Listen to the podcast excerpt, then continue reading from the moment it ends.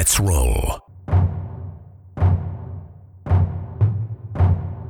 This is Countercharge, your podcast for ranks, flanks, and Kings of War.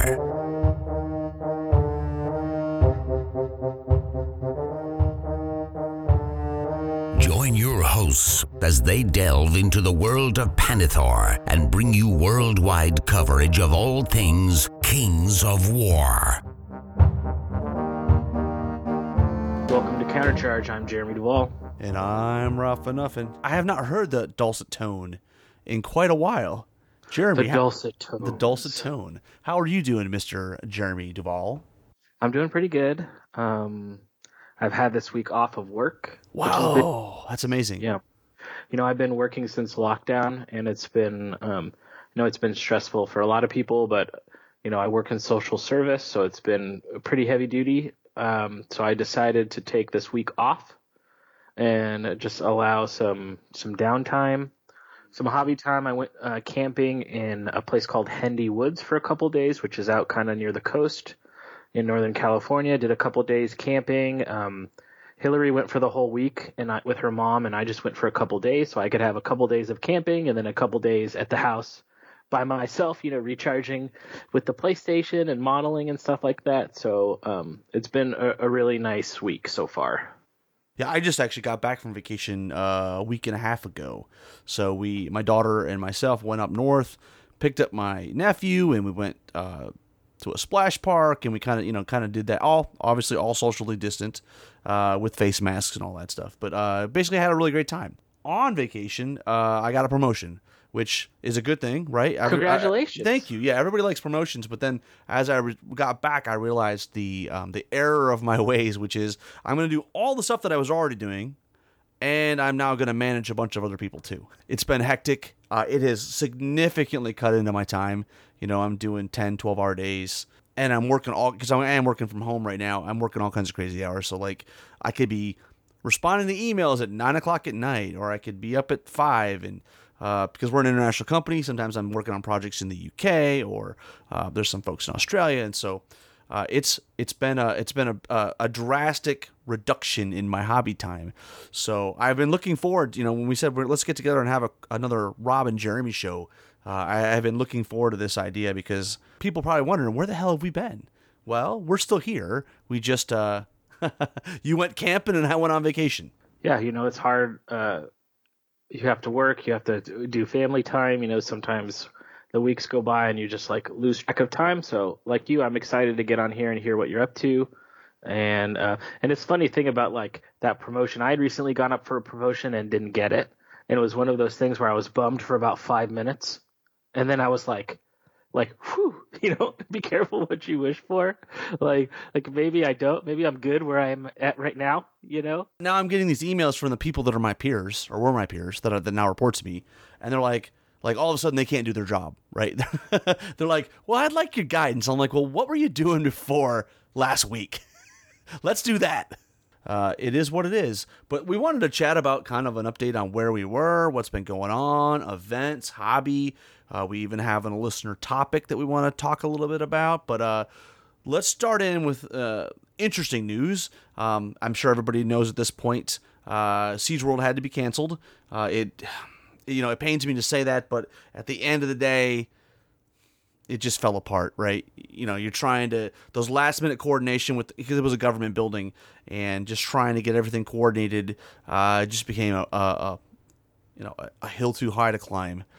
Samurai Showdown just happened, right? Yeah, so uh, that episode will either already be out when you hear this, or will be um, just coming out. But yeah, we had um, Dustin, Aaron, and Tom on the show to talk about all things Samurai Showdown. So make sure if you um, haven't had a chance to listen to that, you uh, uh, take a look at it. And I think, you know, they they were of the mind, Rob, better be better to be safe than sorry.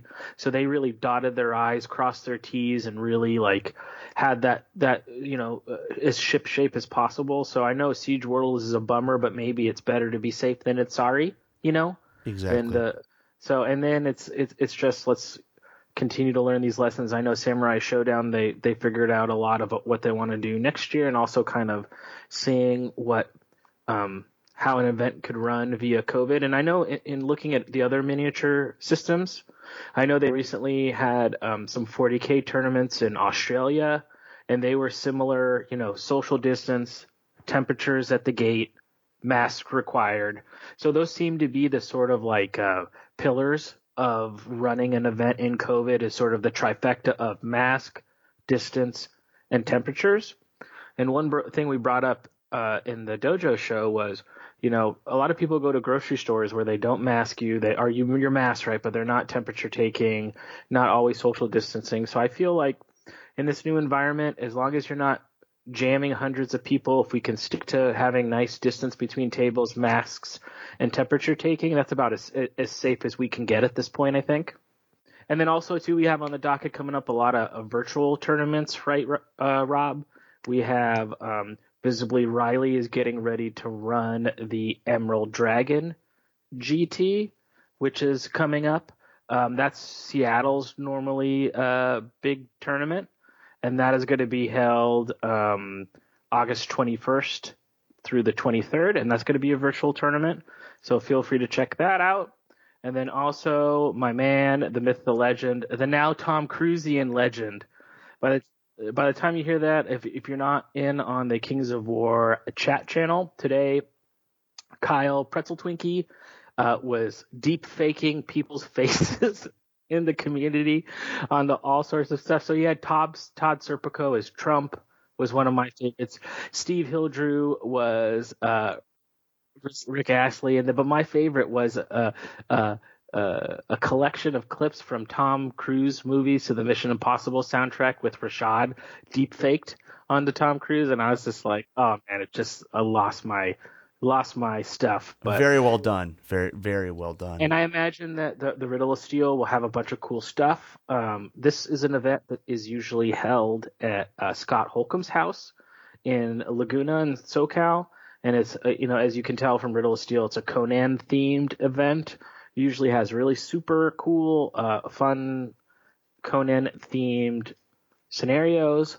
Also, you can pick uh, – usually we'll do – you know how events do the special character, like Dojo had the special samurai you could take, or a wrestler character for T N T. Well, for the Riddle of Steel, there'll be like you can take Conan, you can take uh, Valeria. You know, it's like a really cool, fun uh, thematic event. So that that's on Facebook. So make sure to check that out, or reach out to Rashad if you have any questions on that. And I think that we're – you know – it's still our goal to try to get him on and do a check-in anyway. We should do a check-in with those SoCal guys, because they've just started doing masked games at Scott's house again.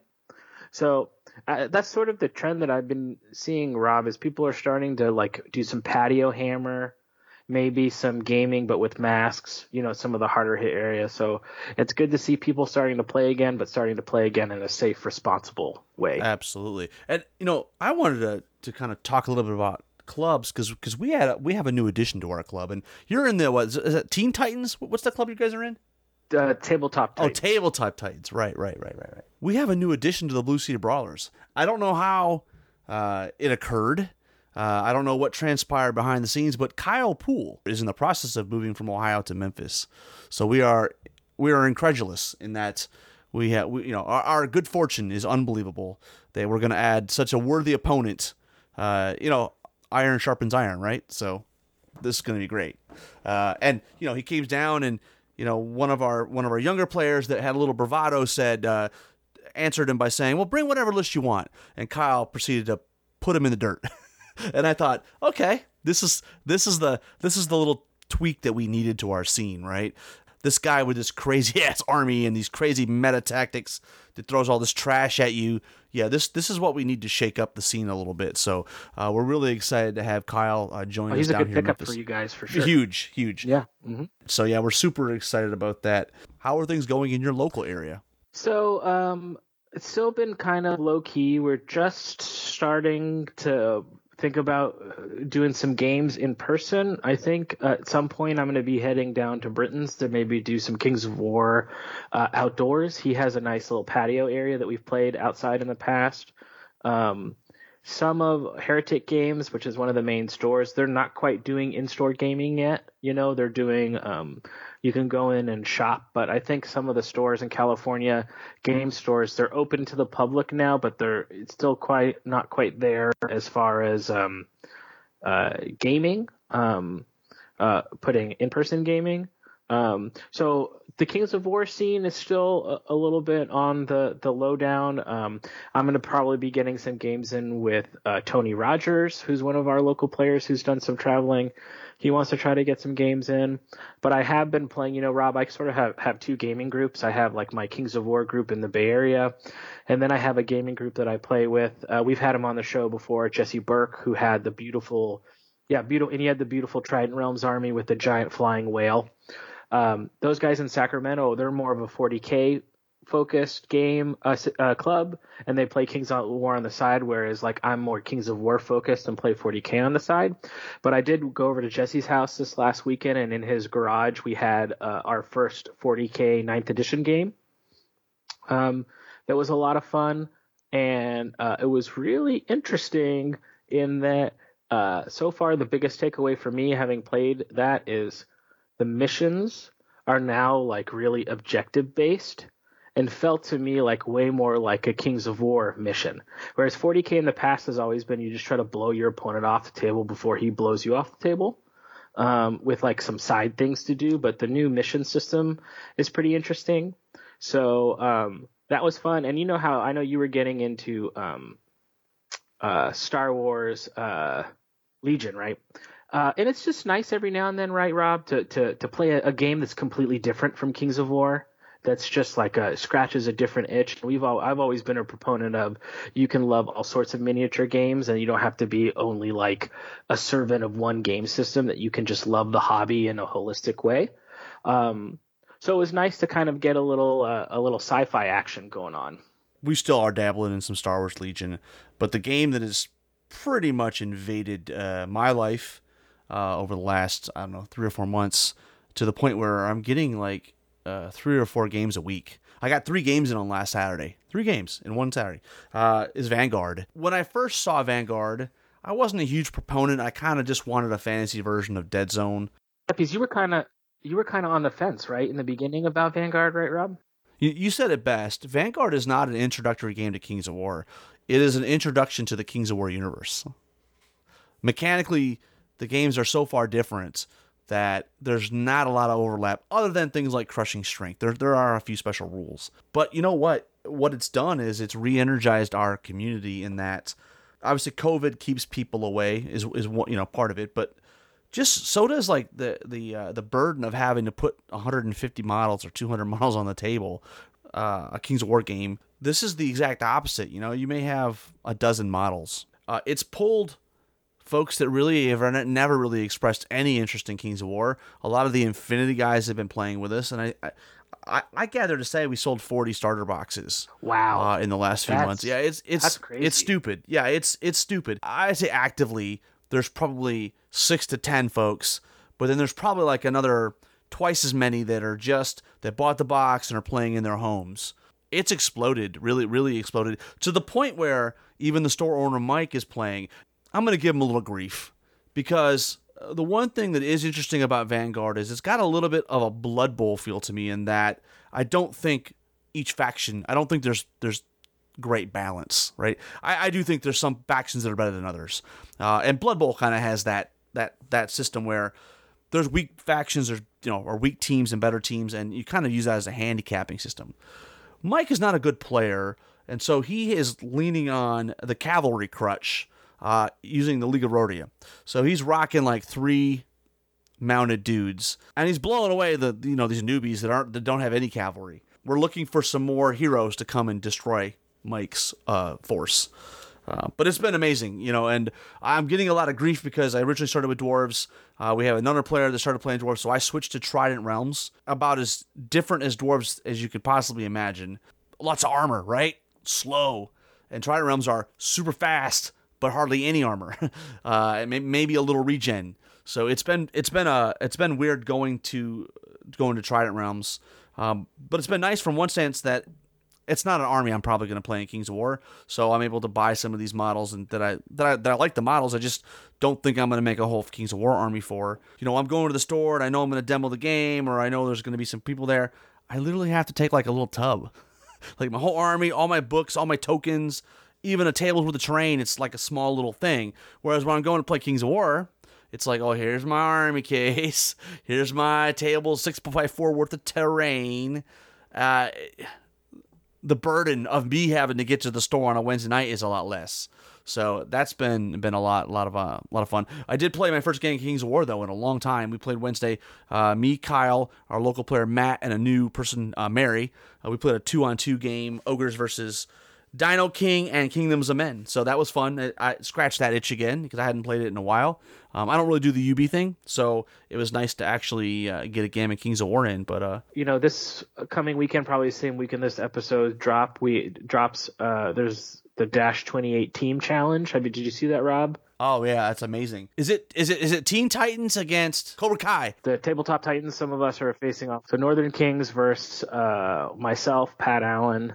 Um, Mark Taylor and uh, Daniel King are facing off against Jonathan Quayle, Tom Robinson, Elliot, and um, Adam Padley. So that should be interesting. Uh, they did like a drafting episode where uh, one team picked the matchup, player matchup, and then the other team would pick the scenario. So I'm going to be playing Elliot, uh, uh, Twilight Kin Army, and I'm going to be playing my Basilians. I sort of just decided, Rob, I'm just playing my Basilians now. You know, the have the audience pick my army for Call to Arms was really fun, and I'm happy to have done that. But I feel like I've yet to go into a Masters or a big tournament having the like the the Kyle Poole, as we're talking about, or the Eric Trowbridge, like I played the army fifty times. You know what I mean? So I'm just going to – I'm picking my Basilians, the one that I'm going to have for next Masters next year and the events, you know, once they start opening. So that's what I'm going to be playing in the club matchup. And then I'm just – on U B, anytime I have a game, I'm just playing that. Maybe switch some items around, but it's the, it's the same drops every time. And I'm just going to pound that out, really get comfortable and familiar with that. But should be pretty – yeah, should be a pretty fun weekend. Um, there's going to be four games. Uh, broadcast over the Saturday and Sunday, um, all all up on Dash twenty-eight. So um, it should be interesting. You know, the big thing was was if we got first pick of matchup, Pat was going to call out Tom Robinson because, you know, they're one and one against each other, and it would be like the uh, the end all, you know, the rumble in the jungle to end the piece. There are probably two of the, you know, if I was going to say who are the best players in the world, my top five, the Tom Robinson and Pat Allen are probably in that top five. So, but they won the, the, the, the dice roll, and the Tom chose to uh, put himself in the first match against Dan King, since uh, Dan is going against his own countrymen. Um, so basically, like the Tabletop Titans, right, are located mostly in Texas, but it's not a, a directly regional club. Like uh, myself, Rashad, Dan King, like people who sort of uh, we get along with each other. Or if you fit sort of the philosophy of, of Tabletop Titans, they'll ask you to join, and you don't necessarily have to be physically from Texas. But I was conceived in Texas. So that's what my mom always tells me when I'm like, don't want to be like when I'm like, oh, those Texas people piss me off or whatever. She's like, well, that's where you were from. Uh, yeah. So um, but that should be pretty fun. I know that's going to be this weekend. So uh Uh, make sure to check that out. Hobby update. What have you been painting? I've seen some pictures on a Manticore. Yeah, I've been doing a lot of stuff. So um, I'll do like a fantasy and then a sci-fi, sort of what I've been up to. So fantasy-wise, uh, I'm on the home stretch for the Don't Call It a Chimera Manticore. Um, it's going to be my, my paladin on a dragon. Um been spending just like oodles and oodles of time. I really want this to be like a showpiece. So I painted most of the lion. I'm, the wings have been done almost. I've done the scales. I've thanks to a lot of help. I got to give a shout out to Austin Kerrigan. He's been like my my Miyagi to my Daniel in painting as far as like uh, oftentimes, Rob, I feel like my technique is improving, but sometimes I just don't know what color to use. And Austin is just like, I'll ask him, I was like, what color should this be? And then he'll be like, oh, start with a little brown, work in some ivory, add a little bit of reds. And it's just like he thinks about colors on such like a, another level. Um, but he's been a great help. Uh, John Vanas, too. I pick his brain all the time. And then Chirapika and I uh, have been sharing a lot of stuff back and forth. So it's been a real, uh, as far as trying to increase my hobby, talking with painters who are either in similar locations on their painting journey as myself or someone who's a few steps beyond me, of just like trying to kind of touch base with them and, and, and be a sponge and, and uh, be privileged to learn from all these great painters. Um, so fantasy-wise, you know, I mentioned before in my best lane army, the two main components that I need to get finished are my dragon, which I'm on the home stretch, and then I got to do a, a horde of infantry, which are my spear ladies, um, which I have the test model almost done, but I have the, the scheme pretty much picked out. Um, so those are the two main uh, fantasy projects. And then my next Kings of War project, I sort of have two ideas. I have an idea for a Twilightkin army, or I may uh, go contrast, and uh, I have pretty much decided that my all Mantic army is going to be, or ninety-five percent Mantic is going to be Abyssals. So I've sort of been looking on the on the lookout for eBay and other places, and I've been just slowly stockpiling my Abyssal army in my garage. So I've got some lower Abyssals, I've got all the Vanguard stuff, I've got I've got like a fair amount of Abyssal stuff just ready to be cracked open and worked on. So um, I feel like that project is looking pretty good. Um, on the sci-fi end, I had some – last time I was doing forty K, I had Imperial Knights, because my thinking was, hey, it's only three models. So I just have three models in my army, and I'll be good to go. But I was wanting to do something different, and one of my buddies really wanted uh, the Knights, and he had a pretty much complete – uh wraith heavy uh Eldar army, like all in sprues or new in box or almost put together. So we just traded. I traded him my knights, and then he traded me all his Eldar stuff. Um so I, I I'm curious to hear what you think about uh the base, because you know one of our listener topics is going to be a base. So uh about bases. So what I decided to do is I had an extra Cyborg elf basing kit. You know me and my Cyborg basing uh kits, Rob. I just love Cyborg's basing elements. So I had the elf one. So what I did is all my um Eldar are walking through this ru- it's ruined elf ruins, but they really look like they could be old Eldar ruins, you know. So the idea is that like my Eldar have landed on this world that used to be like an Eldar uh Eldar Exodite world or wherever before the Slanesh came in, and they're looking for ancient Eldar relics. So I'm going to do like snow bases. So it's going to be like an elven ruined temple, but it's going to, I think it should play as like an ancient Eldar city. Um, so, and I'm going to be using, um, uh, the, I think it's Valhallan Blizzard, or it's the technical paint. I know there's tons of ways to do snow, right, Rob? But like the G W technical paint is just pretty easy, and I've tried it on a couple test things and it looks good.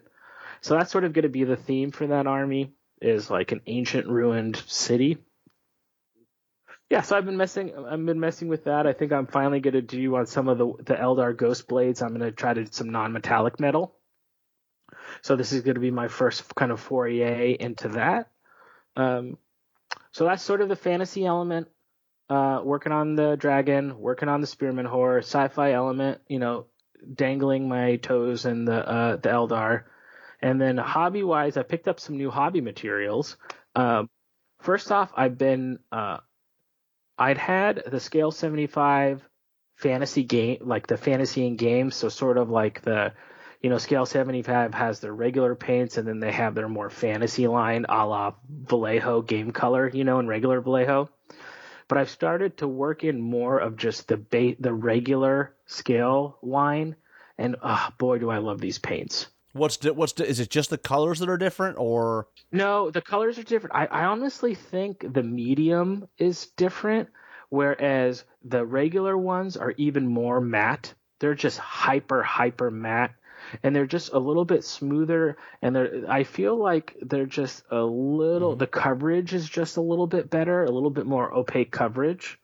Um, So I've been experimenting with those, and I just absolutely love them. And I've decided to do, and I'm curious on, on what your thoughts are. Uh, I'm kind of had it with my Winsor Newton Series sevens of just the quality. I have not had a good run lately. It's and I was at the local art store because I was trying. I was trying to find the Kolinsky Sable, you know, uh, uh, stand-in for Series seven, right? And I guess the lady at the, the who owns my local art store says there was for a time that Windsor had outsourced their production to China, and that some of the they weren't being made in England anymore or wherever. I don't know. This is just what she told me. Who knows if it's I didn't research it anymore. But but she stopped carrying Winsor Newton Series sevens in her store just for that. For, and it wasn't a miniature, it's an art source. So these are like watercolor brushes, right?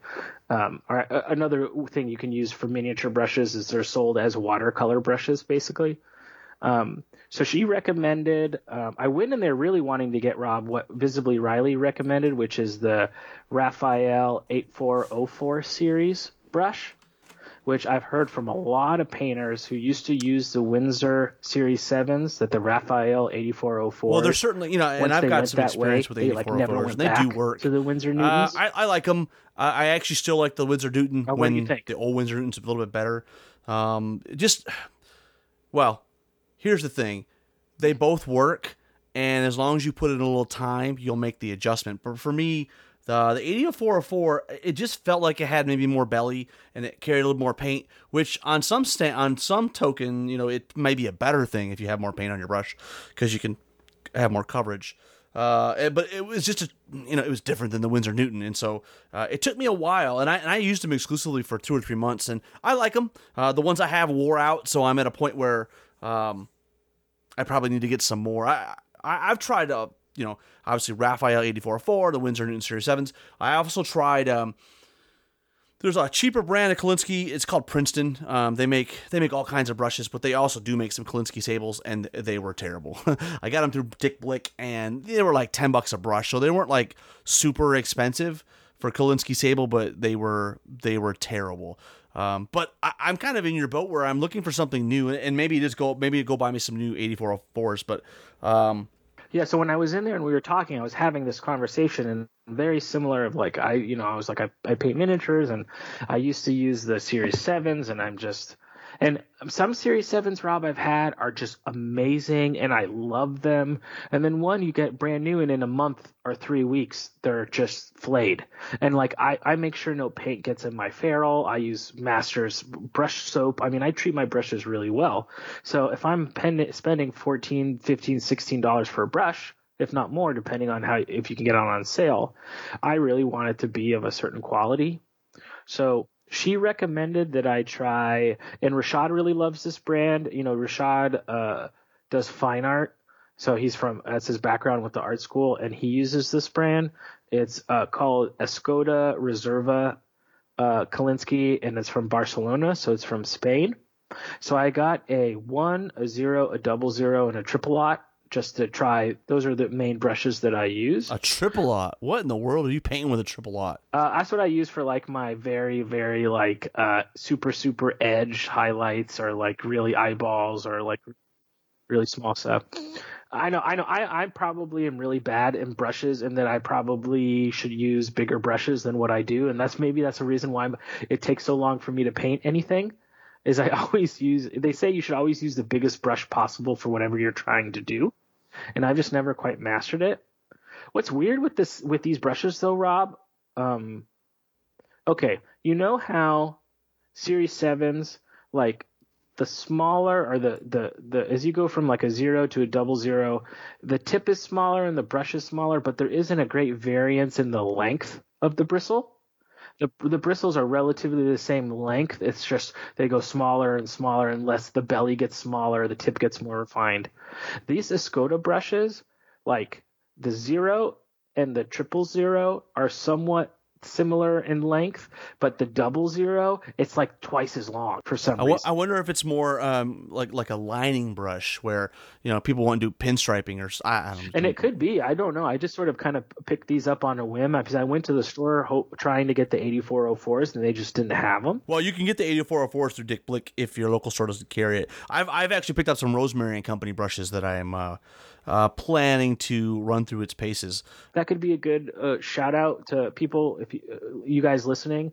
If you have like a Kolinsky Sable brush that you really love that's not Winsor Newton or that's maybe working for you, definitely like throw a post in the Facebook page, because I like I know for sure the Escodas, their triple zero I'm keeping forever as an eyeball brush.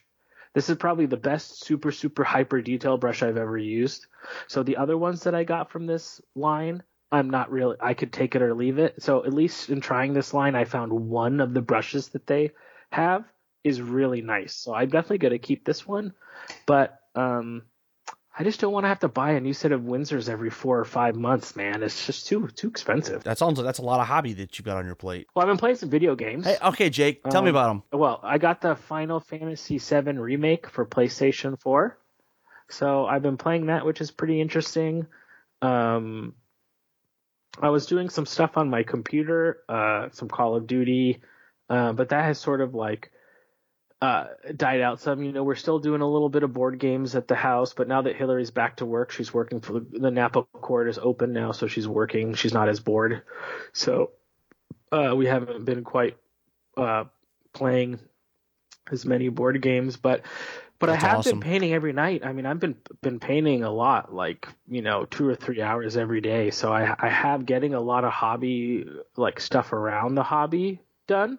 I'm getting ready to do a big garage reorganizing. Um, our not so much a reorganizing. We moved in in here in right. February, and we just never, I just never fully did it the first time, you know. So I still got boxes in, but. Um, Yeah, so lots the hobby. Like I'm looking at my dinner table now, and it's the definitely the dinner table of your partner's been out of town for a week. So I got magnets and glue and files and boxes and Kings of War models and forty K stuff. I just got it all all over the place here. Well, let's take a quick commercial break, and back on the other side, we will jump into our main topic. I'm Patrick Zorro Allen, the Kings of War has-been and newest R C member. And you're listening to Countercharge. And we are back. So our topic today is going to be, uh, you know, we, we, we've touched on it before a little bit on multi-basing um, and like a, on a little bit bigger picture. But now we're going to talk about kind of what Rob and I like to do when we're telling a story uh, on just one base. You know, so how do I tell a, a bigger theme, thematic story for our, my army? And then how do I take that theme from the aggregate, from the overarching feel of an army, and then how do I really make that manifest on my individual y- unit bases? Um, and I think one thing that's really interesting, Rob, is often when you when you're thinking of what would look cool on a display board, like little bits and pieces, Each each of our units can be its own display board. So let's get that stuff on the bases mm-hmm. itself. That's a great tip. You know, if people are looking for Uh, multi-basing ideas, go search for tutorials on display boards, because a lot of this, I mean, it, essentially what you said is correct. You, you have a miniature display board. That's what you're building, right? You're building a base, but it literally is a, a miniature display board for one unit. Um, and so the, the same things you that we're going to talk about really apply to display boards as well.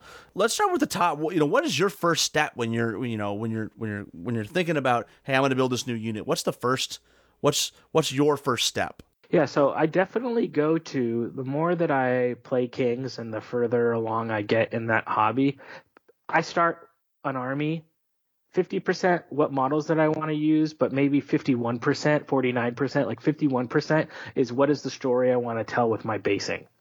If anything, it's like the basing comes first, because really that's probably the coolest thing about Kings of War is uh, what you can do in multi-basing. So I try to think about what is the trope. So if I'm doing dwarves, what's the trope of dwarves? Mine, you know, like like uh, world, like Ironforge, World of Warcraft, all that. And then in looking at what what the basic trope is, is there something in that that's sort of like a swerve? you know, like, where have I never seen dwarves, or like, what is a, a unique take on this army, or, you know, like, where, where have you never seen elves before?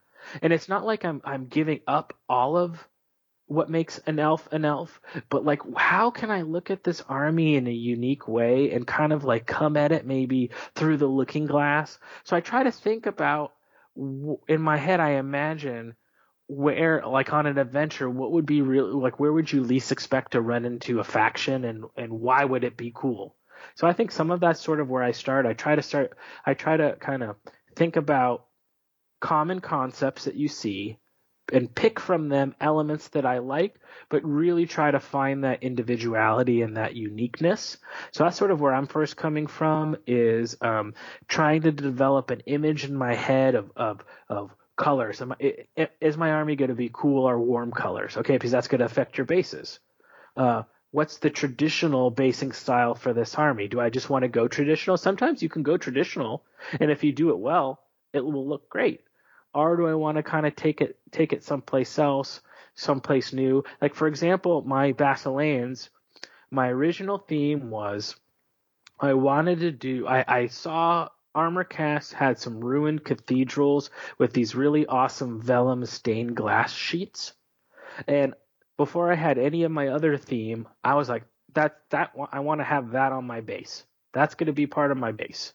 So it's almost like just like that one piece of, you know, train bits, or that one little element that that sparks that initial uh passion, because if you're passionate about something, the creative juices percolate and flow, and you really can like work at your best. So I'm always looking for that original like little kernel uh, of passion uh and a little something a little unique, and then I just slowly start to build the components, like build those layers, build build on top of that uh Uh, of that like original original idea of looking at different materials and and different techniques. And uh, you know, often nature is organized chaos. So sometimes if something looks too regimented, it won't look correct, because our eyes, when we look at nature, nature is variety and difference and change. So uh, there is a little Bob Ross action happening here, right? You know. Um, But that's sort of like the core when I'm first thinking about it. Does, it, does that resonate with you, Rob? Do you sort of have, have other things in your mind? I'm one hundred percent with you. There's two things that, that I'm working with. The one is um, the models, right? Uh, what models? What unit am I building, and what models am I going to use? Um, and you know, you said forty-nine, fifty-one. Mine flips back and forth. It just depends on the unit. Sometimes the models come first. The concept comes first. That image in my head. I- I'm thinking the, the example I'm going to use tonight is the, uh, I-, I have a unit of winged hussars uh, that are using the Westphalia winged hussar halflings. Basically, they're mounted on goats. The, the difficulties with the models is that they're a little bit on the small side. They literally are halflings on goats. They are not full-size cavalry. But I want to use them on a base that's, you know, a, a, you know, it's a cavalry regiment, right? So, you know, eight to ten of these guys on a base, it's going to look a little uh, not crowded, right? Then I, then I thought about as I as I came into this one unit was, how are the models going to be displayed on the base? Do I have this base connecting to other bases? Is there a, is there a mutual story? And and where I kind of came down with this one is, hey, I just wanted to use these models because they're amazing, but I really wanted to make, capture that feel of the Rohirrim, where they're cresting a hill and they're looking down proudly over this cavern, and they're right up to the edge, and they're battle ready, and they're ready to make the charge. It, it does a few things. One, it's a cool, just a cool dynamic pose, right? Where you got these guys uh, regally posed up, you know, majestically posed up on this hill, but also I, I brought them all up to the edge. So what I was able to do is the back of the base, it's a very sharp hill with really nothing but vegetation on it. But no one cares, because that's the back of the base and that's not where the action is. All the action is right there at the edge. Uh, and so the, that's the story, right? So, the, you know, um, it gets into, you know, how am I going to put the guys on the base? You know, I've got, I converted one of the guys to be a leader, and he's he's got a different weapon and he's pointing. Like, hey, we're going to charge there, and then you've got a standard bearer that might be swinging. You know, you can start to think about, you know, in your head what the base is going to look like ha- and how that's going to interact with the models, and, and it'll form, right? It'll form. Um, and, and so like you, I think, I think that's very similar to where you come, come at it from. Yeah. It's like you think about it very hard and then you think about it not at all. And it's like intense focus followed by complete abstraction helps like visions coalesce. I'm like getting all like, uh, uh, philosophical. Yeah. uh, Uh, but it's like a, it's like you focus very intently and then you just let it go. And when I'm looking at a base, is like all those, you don't necessarily have to have one piece first. It can kind of like organically happen where I'm thinking about, okay, what terrain mm-hmm. bits do I want to use? What, um, what's happening? Uh, and then I think a lot in, in angles. Um, if everything's pointed the same way, or you don't have interesting angles, or everything's uh, uh, uh, uh, asymmetrical, or like let's say you have a bit, bit of terrain pieces, and let's say you have two regiments, and you have terrain bits that are on the both right sides of both regiments. If you deploy them, they're going to look exactly the same. Whereas I like to do a lot of uh, symmetrical uh, basing bits, and what did I mean by that is if let's say I have two knight regiments. All and the both knight regiments are charging like through ruined terrain. On my left knight regiment that I will normally deploy, deploy I can deploy anywhere, but if it's left of the other knight regiment, my terrain pieces will be predominantly on the left side of the unit base, whereas the other one it's predominantly right. on the right side. So I'm thinking about not only in the individual base, but I'm thinking about how is this going to be deployed on my battle line, and is there inter- any interesting angles or uh, uh, formations that I can make on the basis that then, you know, a lot of people build their display board for their units mm-hmm. to fit into the display board, but I like to think about how is my army going to look actually deployed on the battlefield, and does the terrain on my bases, does it, does it all look cohesive with the other units in the army? You bring up a couple other things that got me thinking, you know, um, height is important to you. So we're thinking about like height can really add some, uh, a dynamic element to your base, right?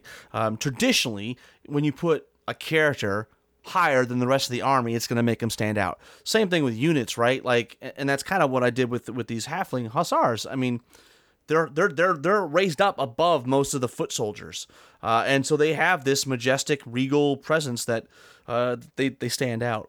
Side note: uh, sometimes I actually have the bases completely done without models. Like sometimes I literally have a concept for a base and I make the base without without ever. Ha- and it, it's that's unusual, yeah. but it, it has happened. So you know, there's I guess it's my short way of, way of saying there's no right or wrong way to do this. But once I have that image in my head of what this unit's going to look like, um, I'm going to go to a piece of paper and I'm going to do thumbnail sketches. Uh, typically like a, you know, an isometric view, just a real quick sketch of roughly what the features would look like, you know, stick figures for the guys, uh, the, the riders and stuff, just to get a feel for, ooh, that looks, that looks imposing. Ooh, that looks, mm, that looks kind of derpy. And just sketch out stuff until I get to a point where, you know, I, I have something that I, that I really, I, I like. It's one of those things where it's like pornography. You, you'll know it when you see it. It's same thing with, with a base, right? Yeah. Like I, I can tell you what a bad base looks like. Um, but a, a good base, I can't really describe it, but I know it when I see it. And it, usually in those thumbnails, I'm going to be like, ooh, That's that's that's it. That's it right there. That's it. And then from there, I'll typically go and actually make a bigger sketch of, hey, this is what I'm thinking. I'm thinking a hill here. Maybe I'll have a dead tree. Uh, I don't know what like. Once you have the concept, what's what's the next thing for you? Yeah, what I like to do is I'll get all my components together, right? And I'm trying to create. Uh, uh, I want to have variation. But it's like organized chaos, right? So I'll know, for example, each of my regiment bases, let's say I'm doing a regiment. My regiment bases have to have these components. They have to have either some of my basing bits or walls or ruin or any sort of – I put it in like the building category. It's got to have something from that, whatever I'm doing for that army. And then I'll look at my rocks and gravel. And what I do for my rocks and gravel is I have some woodland scenics, like three or four different sizes of gravel, and I dump it into my own container and shake it up because rocks are always different sizes. So I make I make my sort of my own mixture of rock So in that way, it has different different shapes and sizes, and it just makes it more interesting. Um, and then I use cork for hills. And what I'll do is I'll cut, I'll, I'll shape my cork for my hills. I'll get my empty base, and I'll actually put the cork on. I'll put the basing elements. I'll kind of put some uh, uh, rock in my head, trying to form the base as I go, and think about, as I'm doing it, leaving open spaces specifically for where I think the models will go. And some of that is, Rob, is just like shorthand. Once you do it enough, you sort of have a sense of when I'm when I'm making a regiment of cavalry, I know kind of just from doing it how much empty space I need, because your base, when completed, should still look empty, right? It should have a bunch of interesting stuff, but you still got to have room to actually put your models on it. Um, so what I'll do is I'll actually physically put everything on the base. I don't glue it, but I just will physically put everything. And then usually I have a couple models that I'll just blue tack their feet unpainted and just put them on the base. Once I have all the components kind of on the base, uh, and I've uh, blue tacked just a handful of guys that kind of give a sense of it, I'll take a look at the base from the front, from the side, you know, give it a once over. And then I just try to let my mind go and just look at it and not not have a set opinion on how it has to be. Like if I put everything on there, Rob, and something doesn't look right, sometimes basing, especially, again, it goes back to that idea of nature is random and full of variation and variety, that if something sometimes will even get moved while I'm getting everything, and it will look better. You know, uh, sometimes uh, randomness or little accidents, right? I think you've talked about this before, right? Of like the happy little trees or the, mm-hmm, the happy accidents. Yeah, Bob Ross. Yeah, mm-hmm. Hum in your inner Bob, your some in your inner Bob Ross, right? And I think basing is that. It's just allow yourself to be, allow yourself some freedom to change your idea while you're doing it, to go with the flow, follow these different little paths that are kind of coming up, and and plan everything out, but don't be a slave to that plan. The best tip I can give people is, I bet you on every base, I screw something up. Okay, screwed it up. So I'm going to cover it up. You know, th- th- this is where the tree's going to go now, or this is where the little extra texture, or this boulder. I mean, the reality is that's the beautiful thing. You know, you said it best. You know, it is supposed to look random or natural, and there is no wrong answer. The, the only thing that's wrong is if you make it look like a building, right? Well, I should say if that's what you're going for, that's different. But like if you're trying to make it look like nature, well, then it should look a little scattershot. You bring up you bring up a fantastic point. Is when I'm doing my complex multi-basing or doing multi-basings, I'll come to a spot where some of the rocks aren't dry brushed really well, or I can still see the primer, and I just go, I don't care. Mm-hmm. I, because I use texture paint, that's where texture paint's going to go, or that's where I'm going to put a bush, or that's where I'm going to put some flock. So I don't lose myself over those really finite, super small details. And then maybe if there's one rock, I'll spend like a long time painting the face of like a sculpture rock, because that's going to be like, goes back to, you know, you and Billy talking about the, the what is it, uh, f- faces, bases, and shields, or whatever mm-hmm. it was. Yeah, faces, like, bases, find, and shields. Mm-hmm. Yeah, like... um. A multi-base is the same way. Try to identify in the multi-base where is your focal point and what's going to be your sort of key points. But again, there's so many ways to fix it. And really, like, uh, uh, if I was to give anyone kind of like core tenets about multi-basing, is look at space, look at angles, look at variety of materials, uh, think about uh, uh, how shapes work together, uh, think about like the or, organic nature of, uh, you know, of, of the environment around us, and allow yourself, this can be, basing is a real place that you can really get out there and play and really try interesting things. Yeah. A couple of things I want to hit on there. One is use those model railroad articles, magazines, websites, blogs.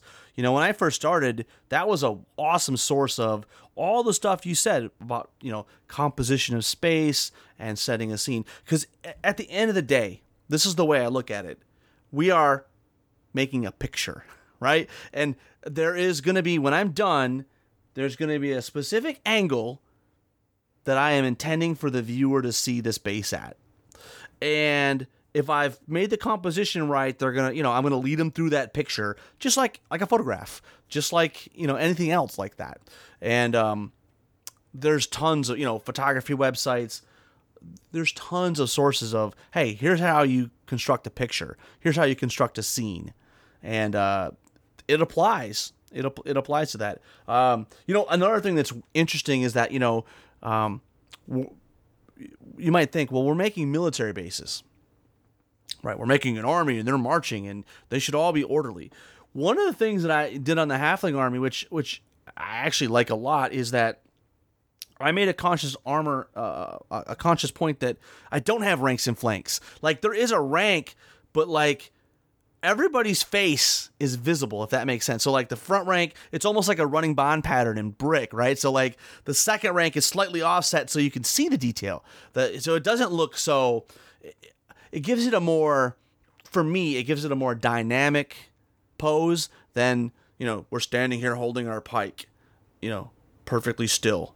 Uh, so I, I, you know, laying out the models is a huge thing too. And I guess it depends on what type of unit. Obviously it's much different laying out, you know, eight knights versus forty pikemen. Um, but what I always do is at some point, when, typically when I get at least the base construction of the, you know, the, the base, when the, when the base is at least started, I'm going to start blue tacking on models to start working on that, that, Com- you know, I'm working to construct that picture in my head. Okay, this is where the leader's going to go. That's going to be the focal point. Or here's the standard. He's waving a big standard on, stand on top of a rock. He's going to be the focal point. And you can do that a number of ways. You know, you can do that with composition of how you set up the, you know, physically set the models on the base. You can also use colors, right, to to make your eyes, the eye or the viewer, go to that spot. Uh, but I'm, you know, I'm thinking about all that stuff before everything's painted. And like on the Halfling Hussar bases, or base, I should say, um, I had it, you know, basically I had the hill pretty much together, had all the guys laid out, blue tacked on the hill to the point where I l- took a reference photo, right? And I labeled each of the guys. So as I painted them, I knew exactly where they should go back on the base. Um, because at that point I, I had, I was happy with, this is a cool looking image. This is the image that I wanted and I didn't want it to change. Um, So, to your point, though, about materials, the more materials you mix in, the better, right? That's the spice of life. If if all you use is, like, a ballast or a sand, it's going to look like sand. But if you can mix in some, you know, resin rocks or some ballast or some aquarium rock, or take your pick. But, you know, the rule of thumb for me is you got to have at least three different textures. Yeah, I think that's a good idea. Often I think what you see, Rob, uh, on like beginner beginner people doing bases or whatever, where they'll have like a bunch of rocks, dry brushed one shade of gray, and then maybe one color flock or one bush, and then that's it. When in reality, like uh, uh, grass is not always one color. Sometimes it has mixtures of colors. Uh, text, you know, the earth is a certain color. Rocks are sometimes, and we've talked about this before, right? Rocks and stone has reds and greens, and you know, so that's the same thing for me. I like to have like uh, two or three different types of rocks, one or two different types of uh, tufts, maybe a, a different a texture paint that I've washed and dry brushed. You need to have a certain amount of variety uh, in the base, I think, for it to look correct. Um, you know, you don't want to go too crazy. It's, it's really, it comes down to, I really like your use of composition. Like when I'm looking at a base, my imagination is sort of filling out the rest of the scene. And it's like, I imagine what the whole picture is, whereas my base is, is what I cropped out of the whole picture. You're, you're giving them, you're, you're telling the viewer, this is what I want you to see. There's a bigger picture there that they, that's beyond what they what they're not able to see.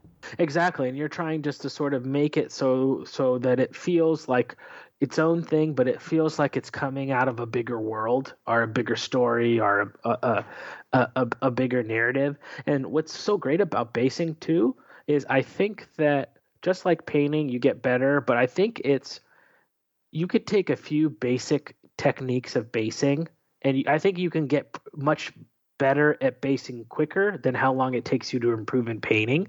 So it can be it can be an area of your hobby, right, that you can really make leaps and bounds in if you just p- take a little time. I mean, oftentimes basing in the past is always like the afterthought, you know, where it's like, oh, it's the thing I do at the very end. Whereas if you have really good basing, it's going to make your army look so much better than just making it p- painted it a little nicer.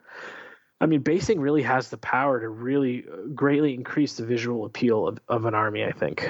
And and and I con- that's a conscious decision on my part with the Kingdoms of Halfmen is to to do that exactly that, to leverage basis to to an extreme that I've never done before, and uh, to the end where, like I said, sometimes I'll actually have bases that I just like the base. I don't know what unit's going to go on it, right? But like that's you know. You've got this sketch in your head, you've got a layout, you make your list of materials, and you just start building it.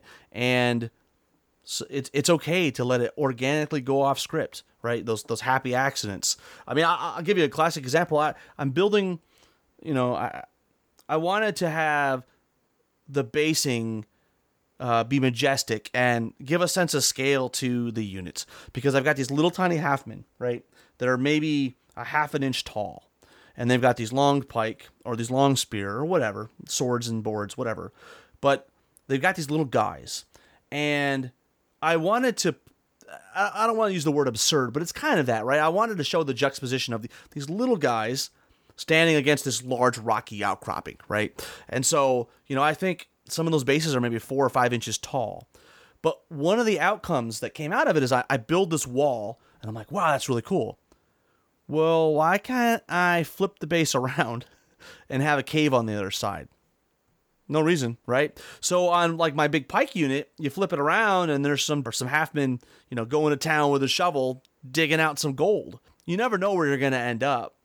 And as long as you just, at the end of the day, you and you had a fun process and you are, you feel creatively, creatively, I don't know, uh, you feel like you have been fulfilled from a creative perspective, the, and you're telling the, you're, you're giving the viewer the image you want to give. That's really all, you know, that's really all that matters. It's just to give like a, a possible way that this might work. You know, for my Twilight Kin army, uh, I originally was wanting, I saw the texture rollers from Green Stuff World, right, Rob? Super cool. They had one that's like a Greek mosaic. And I was looking at it and I was like, well, that would be pretty cool. I love the idea of like having some sort of Greek element. So I was like, okay, well, I, I was kind of wanting to do Twilight Kin. I was like, well, what does Greek and elves have anything to do with each other? And I was like starting to look at elf models and I was like, well, I like some of these um, A O S like Medusa-y sort of type models. And I was like, oh, well, Medusa's an Yeah, Medusas and Hydras kind of go with Greek stuff. And then I was like, okay, well, uh, you know, what would be cool uh, if I maybe did like a Greek Medusa snake themed elf army? And then that took me to like learning how to paint with pigments on how, because eventually the Greek mosaic, I wanted to do how, how does weathered marble look? Like I wanted the marble to look like it was once painted and all the paint has worn off. So I started to explore all that stuff, and um, fun, funnily enough, before I could get that army done, Mike Grant did an army without having – I didn't talk to him about my idea, so I'm not saying he stole my idea. But, but you're he, saying it. I get but it. But he did a, a Medusa-themed abyssal army, uh, which is another funny thing about basing. Often, like all the great multi-basers, they don't want to tell anyone their ideas because it's like the Cold War of basing, uh, of trying to – by the way, uh, Pat, Pat Allen's uh, – is it Night Stalker army with the, with the uh... – the xenomorphs from uh yes uh-huh so, so awesome. If you haven't seen it, you gotta check it out. Like Scott Holcomb, look at yeah. his pirate army. Mm-hmm. I mean, Scott's probably the best multi-baser in the community. Yeah, it's amazing. Uh, when you when you when you really want to look at, uh, at Rob mentioned before, we've talked about it before, on the show before, but the use of verticality and angles and height and multi-basing his stuff is just incredible. But I think it's the thing is is a multi-base in an army project can start from something as simple as seeing, oh, that Greek mosaic texture roller is pretty neat. And the next thing you know, you have a full theme of an army once you're taking the, the point A to point yeah, B. Yeah, I'm going to jump in. I, so one of the first things I did with the halflings was I was going to do some byhanders. So, like, you know, the, the two-handed sword guys. And there's this little general that's from Westphalia, and he's, like, standing there pretty proud. And an image popped in my head, which is he's going to be standing on a rock, kind of to the back of the base, above these elite two-handed executioner guys. And uh, that was kind of the first unit, right? And and uh, at that point, I hadn't fully committed to the big rocky background yet, but that was the first step, you know, where I took resin casts using Woodland Scenic's pre-made uh, rock molds, using resin, and I poured it and, and then used epoxy sculpt to just paste it in. And I made this really cool outcropping, and there's this dude standing on it. I'm like, oh, that's the image I had in my head. Uh, and then the next base built on, you know, and you just sort of, you know, it snowballs and you just build on what came before. Um, and sometimes things change, right?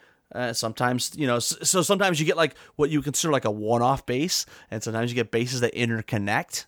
Right, or there's there's just so many ways you can think about how to make uh, space interesting. And that's in the end is like, think about Uh, uh, the visual space and the real estate that you have, and realize that re- real estate is not just on the the horizontal of the base, it's also everything going up from the base vertically. And really, I just keep going back to that idea of uh, um, composition. You're looking at it when you paint a miniature, but also you should be thinking about about Uh, your multi-base is one giant miniature. In, in a sense is what it is, right? We're putting multiple miniatures on it, but it's being viewed as one piece. So I think the the more you can try to to visualize and think of that composition as one piece, the more uh, interesting and elegant your creations will be. Absolutely. And I got one more example that I just thought about was I have a horde of foot guard with sword and shield, and it is two regiments that go together to make uh, the horde. And what's interesting is that it was interesting that I made, essentially in my mind, I thought about the horde base. And then literally just kind of, in my mind, I just cut it, cut it in half, right?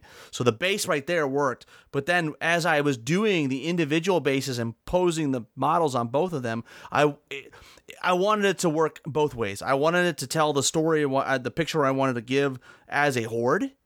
But I also wanted each individual regiment to be an image onto themselves.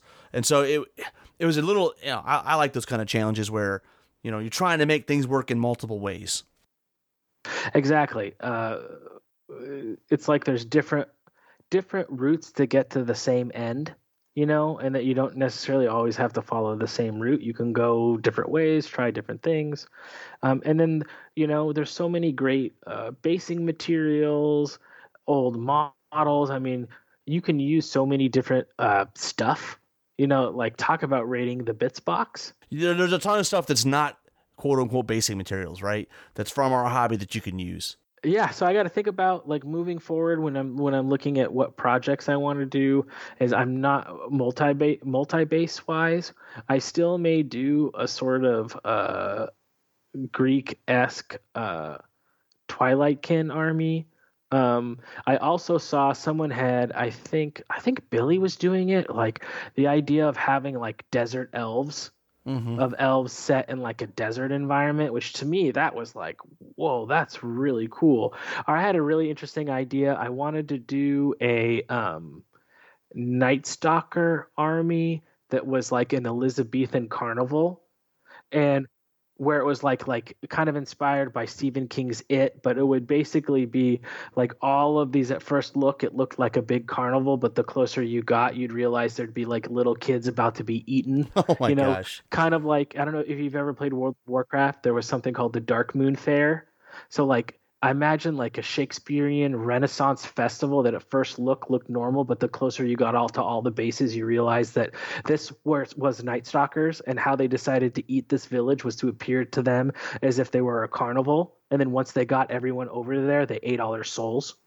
You know, another thing I wanted to mention is it, it, it's also okay to get to a point in the, the project where you're just not feeling it. I've got several bases that, that, I'm, that I started for my Halfman where the concept didn't ever really materialize in my head. And so what I ended up doing is I just cast that base aside uh, and started over. And in some cases, I was able to go back and revisit bases later.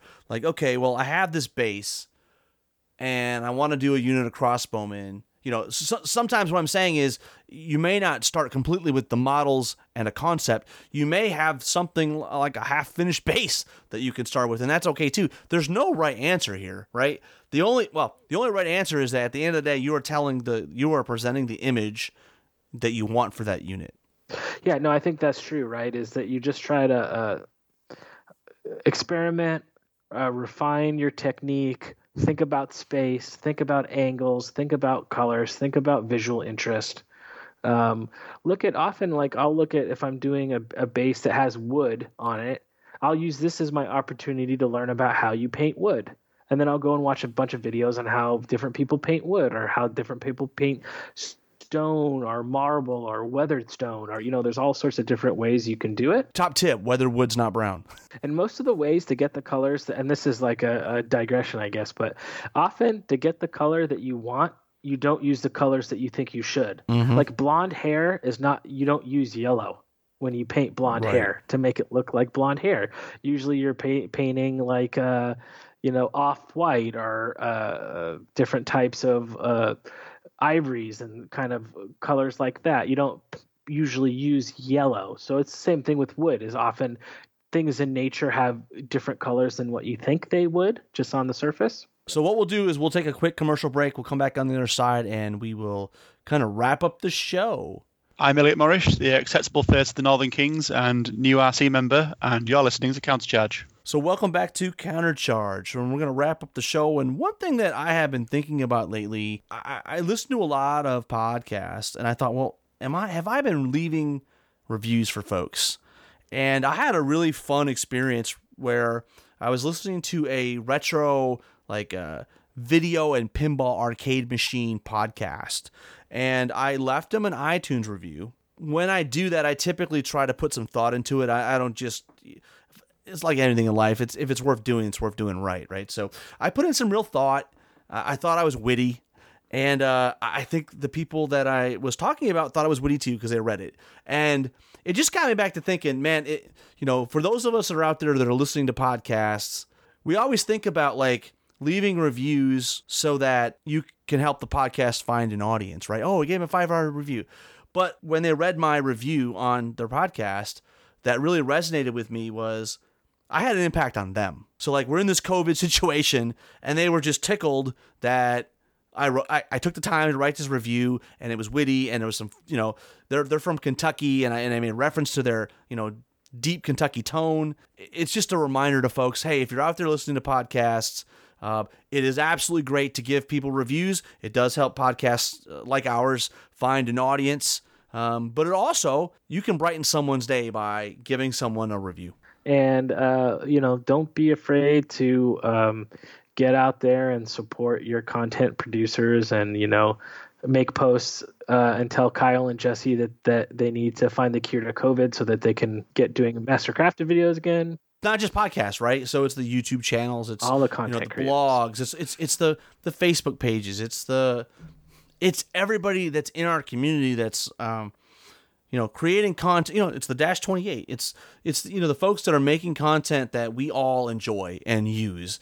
And when you're leaving reviews and comments, it's not just about helping others find that that thing that you've already found. Shit, you know, it's not just about evangelizing and sharing love. Sometimes it's just nice to just tell somebody, hey man, I really like your podcast, or hey man, I really like this video. You just, it's hard work. And when you do a hard work, you, uh, you know, you want to know that what you're doing, people enjoy, you know, and that you're adding something to the community. And sometimes it's nice to be, to, to hear someone say, hey, we were, I really liked what you did in this episode. So just share the love with the, you know, the people out there who are making the stuff, because the majority of, you know, there, some people do it for a living, but the majority of us who make content to support these games, we do it because we just like doing it, mm-hmm. you know, just say, hey, thanks. One podcast I did want to mention, there's a podcast called Hobby Knockout, which, uh, Mister Hall up in Michigan put me onto. It's a great podcast. Um, they just typically chat about a game or a topic that could be about uh, conversions, for example, every week. And it's not too long. It's well thought out. It's not jaded, right? It's it's. I think they they they come at it from uh, with the right with the right intention. Uh, that being said, you know, if they don't like something, they'll tell you. But I think they're open minded.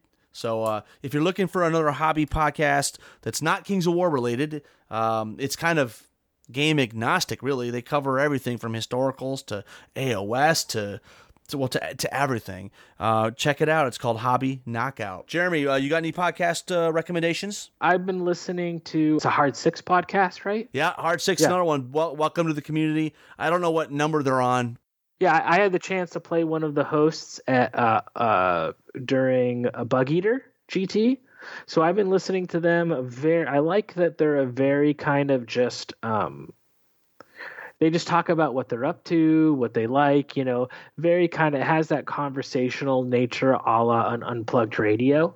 You know, Countercharge, we tend to be more like uh, uh, topic, show topic driven or interview driven or content driven. And we don't do as many episodes like the one tonight with me and Rob where we just sort of talk about what's going on in our hobby groups.